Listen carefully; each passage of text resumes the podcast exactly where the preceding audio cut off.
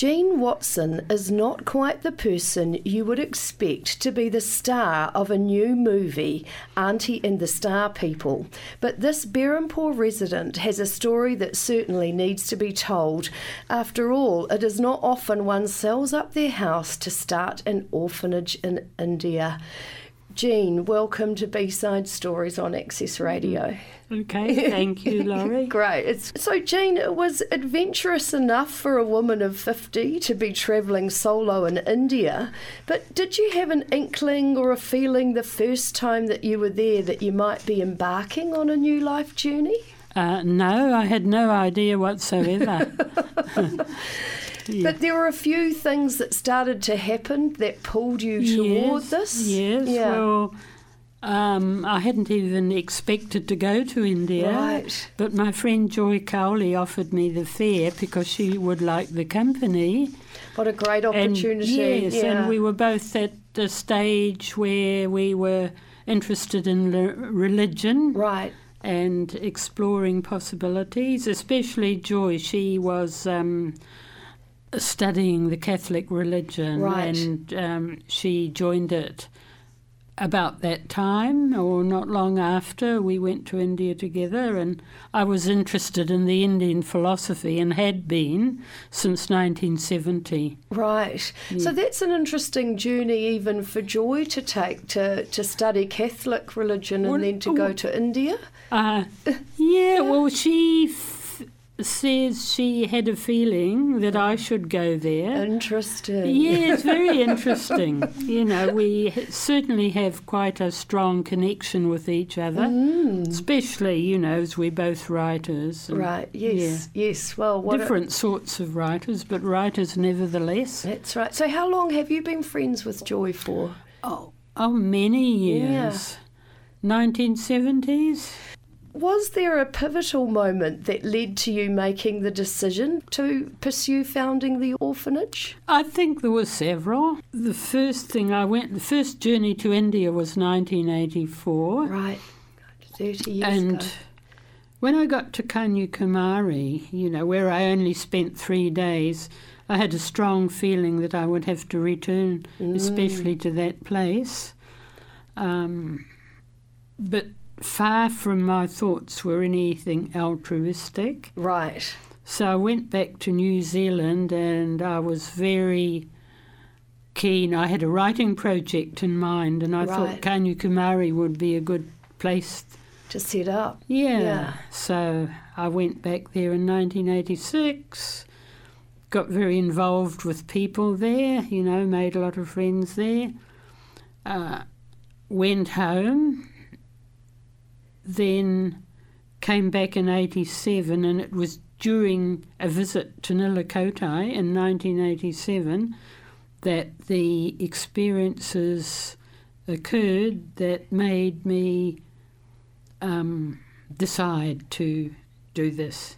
And could you tell our listeners what those experiences were that, that ma- Well- made well, those decisions? Well, in my first visit there in 86, I became friendly with some people who already ran an orphanage. Right.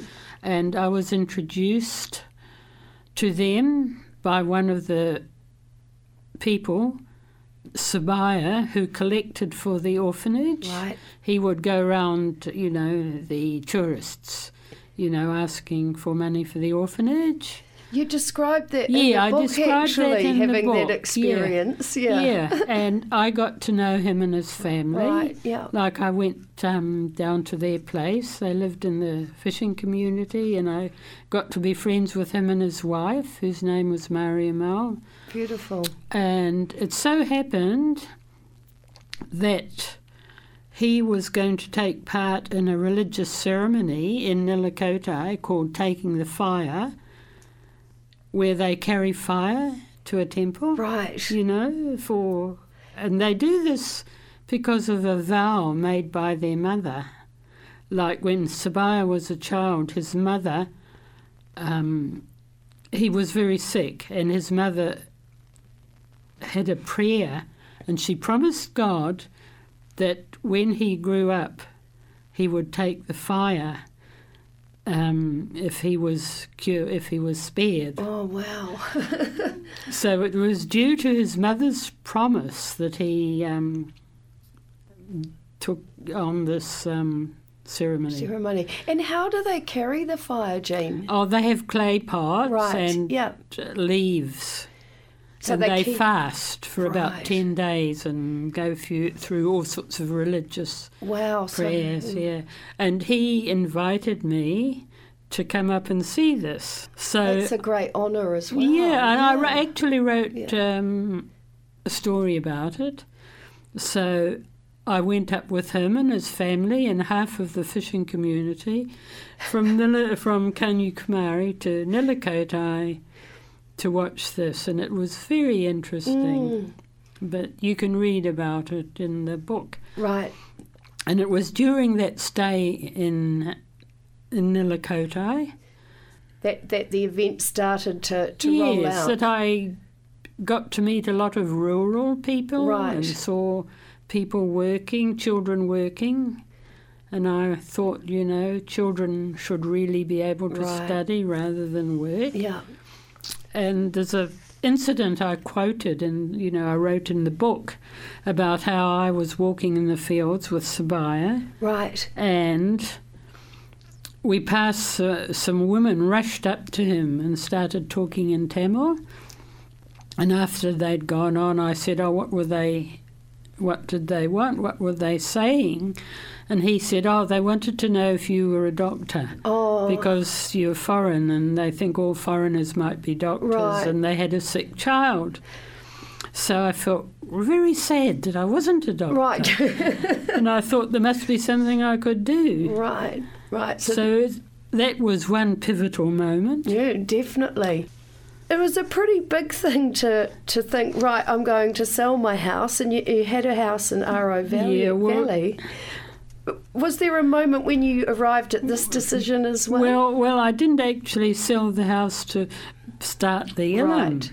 oh, It was about three years later. Right. Two, two years later. Uh, what I said was, you know, I said to Sabai, oh, you set it all up and I'll go back to New Zealand and send the money. And then I realised I would have to get a job, so I got a job. right. Yeah. Yeah, I was on the dole, and then I got a, a temporary Right. job, and um, And was that to send the funds over to the yeah, to buy the pots and orphanage? pans, Right. you know, and set up a place, rent rent a place. Amazing quest. yeah, I can't believe it now when I look back. no, no. Well, I always had a great imagination. Yeah, clear- I could imagine how neat it would be. Right. I said to him, "Look, we'll just stick to ten children." To you know, for the rest of our lives. Oh, you know. right. It didn't work out like that. No. It's just growing and growing and growing. So how many children are in the in the Illam now then? how many have you put through? Uh, Well, in the actual orphanage part, you know, where we have the children from dysfunctional Yes. families and children without parents, as well as Yeah. children mainly they're from solo parents, Right, right. you know, widows and dysfunctional, really dysfunctional families. Yeah. So now we've got 28 girls and 15 boys. Wow. Now we only have 15 boys at this particular time because the accommodation isn't suitable. Right. We've just got a small cottage for the boys. And and are the boys and the girls separate? Do they? Uh, a they are at quarter? present, but, right. but we're in the process of building a new building with a huge dormitory for boys and a huge dormitory for girls and a dining room, you know, all the facilities under one roof. Uh, Gosh. so now you've got this building project underway as well. Yeah, And you're about to go to India again, yeah, aren't you? Monday. On Monday. Monday. so, so what is your main mission or what involvement do you have now with this building project? Well, I'm not quite sure. I would describe it as public relations. Good, you yeah. know, and encouragement, Good. writing it up for the New Zealand contributors. Great. And there is a trust here in New Zealand, yes, isn't there? yes, yeah. Well, I think it wouldn't have survived Right. without a trust, and it wouldn't have survived without the people who support it. Right. And are they a lot of your friends? Because I mean, I, I don't know what my friends would say to me if I said I'm going to give my proceeds from my house over to an orphanage in, in India. What what did your friends say to you when Well, you said they were this? all very supportive, actually. Amazing. I was amazed because when I got back to New Zealand, I got quite a shock. I thought, "Oh my God, what have I done?" you know, I've made this promise, and yeah, I I, have to keep it I somehow. did you sleep much when you? Oh yes, yeah, yeah. but it turned out very well. I Hasn't it? just am very grateful for people's response. Mm, You know, and I've still got contributors right. from those early days. it is amazing. That was eighty-seven. right. Wow. And the same people, some of the same people, are still contributing and supporting. And is there a new lot of people coming in once they're understanding what the project yes, is about yes, as well? Yes, That's yes. fantastic. And so, can you tell us a little bit about the, the children? Do they call themselves a family when they're together in the Illam or the orphanage? They think of each other as brothers and Great. sisters, you That's know. good. They squabble a bit. They're just normal kids. yeah. What is Yeah. their attitude to the life that they have? What What do they understand about their lives? They see themselves as having an opportunity. Right. Wow. Yeah, they're very motivated. Mm, mm. They're all aged, say, between about eight and nine and 17, which is the leaving age. Right. Right. School age kids. And have you followed a few of them on to see what lives they've they've managed to to, to create well, for we themselves? keep in touch with them, yeah, and they come back a lot. Do they to, Yeah, to yeah. share with the? Yeah, they do. I guess it's their family home in a Well, way. it is to some of them. They it feels like that to them. Yeah, Yeah. Jean, what gives you your greatest joy in the work with the children there? Uh, seeing them get jobs and Right. seeing them happy, Yeah. seeing uh, seeing them have a bit of carefree time, Right. you know. To just enjoy being Yeah, kids rather yeah. than having to work. Exactly. Yeah. Yeah. So you described that the children often need need to work from an early age. Yeah. Yeah. What kind of jobs would they need to do just to so our listeners can understand what their lives might well, be like? a lot of them work in the fields. Right. You know, when there's when there's a crop, they have to pick it. You know, Yeah. and And not do all the sort of things that adults do. right. And so then they're not getting that opportunity to No. to edu- get No. education and then be able to right, get get right. ahead. You've done so you've been doing this now for 30 years. What are some of the cultural changes you've faced, especially being a woman in India, Yeah. a solo woman doing doing this amazing mission? Uh, well, everyone's got cell phones now. Even in even in rural India. yes. Wow. Yeah, and there used to be. Um, there, were, there were no phones. No, I can't. TVs were just coming in.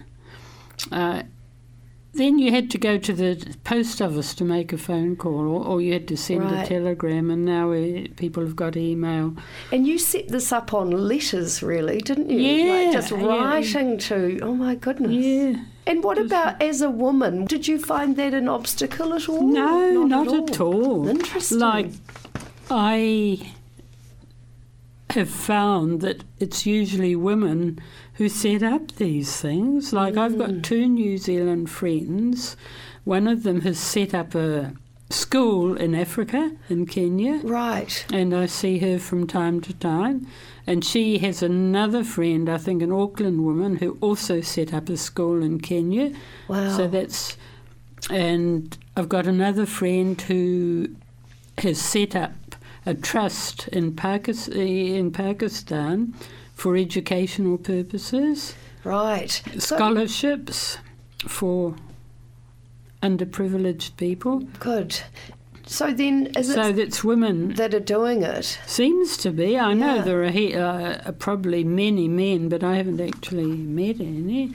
Well, you've got a double life, and how do you cope with coming back to little old Berhampore? Does it seem quite quiet after being in India? Yeah, well, where I'm actually living is very nice and quiet, you know, what with the town belt and the birds and, Beautiful. yeah. Is there a parallel in the community, or is there some relief, or is there any similarity at all? None whatsoever, except that people are all people. Right. Yeah, nice. just human nature is Yeah. uh, basically the same. Yeah. Is there a reason why you didn't end up when uh, you haven't ended up living in India permanently? Well, it wouldn't be legal for a Right. start, and I've got family here, and, Right. and I need to fundraise here. Like I don't directly fundraise, but um, to sort of be with the trust and the supporters. Right, right, exactly. Yeah. And so, on that, it, it's an amazing thing that now you've had a movie made about the the orphanage and your life and story. Was that because you've been doing it for so long? How did you feel then about now all of a sudden being so Yeah. public? Well, I'm surprised. I'm absolutely amazed because I have got so used to what I'm doing Right, yeah. over nearly 30 years that I think, goodness, what's all the fuss about? Yeah. I've been doing this for years. Uh, but it, about the film, well, it's given all our supporters a chance Right. to see where I go. To, you know, to a lot of people, it just seems that I disappear for some of the year. And now we can all actually understand Stand what where I actually am. Yeah. Yeah. Why is it called Auntie and the Star People? Um, that's because of the first story in my book, The Three Sea Stories. Right. Um, the story is about culture shock, Right. you know, based on my very first visit to India and then down to Kanyakumari. Um, I was suddenly surrounded by these brown people with the marks on their foreheads. Right. And I was absolutely fascinated, and I thought of them as star people. Right. Because I didn't know what these marks were for. Right. They had them on their chests, and they some would be stripes, and and I thought, oh, they look like stars, and I thought of them as the star people. So was that because of a ceremony that they were doing at that time? Oh, they go to the temple in the mornings for a blessing, right. and they put these marks on their foreheads. I mean, one hmm. thing that it, it feels like to me is that we as a society, there are a few of us that are a little bit lost in our direction, and yet hmm. you've got this amazing purpose. Is there something hmm. that you could, could share with us as we're all a bit confused in our modern busy worlds? Well, it seemed to just happen because I didn't set out to do it, but the circumstances seemed to lead me into it or push me into it or whatever. It just happened. Mm. It seemed to just happen around me, but I got really focused on it and interested in it. And the land, um, now selling my house, people often get it wrong and think I sold the Right. house just start the Illam, which Okay. I actually didn't. Right, okay. I sold the house and I bought in with a friend in Roseneath. Right. We bought a two flat property together and I ended up in a more poncy address, you could say. Right, nice, nice. Yeah. Did you have a turn at that, Jean? yeah. and I gave some of the money to my son and the, the rest, you know, for the land in India. Right, right. So I didn't end up penniless. I think, you know, if people hear that I sold the house to start the No. Illam, they might think I'm wandering around in rags. No, well, you're not. You look very lovely today. but I mean, it is interesting, Jean, because you have chosen to, to give and work for this this other entity when most people are probably searching for their own deserved comforts around But- about now in your life. But I've got deserved comf- comforts, like I live in a very nice place Good, with sun coming in. good. That's good in Um, Wellington. I've got water and electricity. Uh, I can buy anything I want. I can eat anything I want, you know, within reason. Yes, yes, So what else do I need? yeah. Yeah, but I wanted to make it clear that I didn't. That I didn't. It would be a stupid thing to do to Right. end up penniless. You, you know when they um, talk about uh, emergencies on the plane, they say set yourself up first, First. then you. Well, you, you know, that's sort of I was set well set up. Good. You also um, have had a few, I would say, not normal life experiences. Well, maybe not not the status quo. How Mm. Would you describe yourself as a young woman? Well, a mixed description, I would say. In a way, I was a little bit dysfunctional. Um, I liked moving on, you know. Right, like the change. Yes, Yeah. yeah, yeah.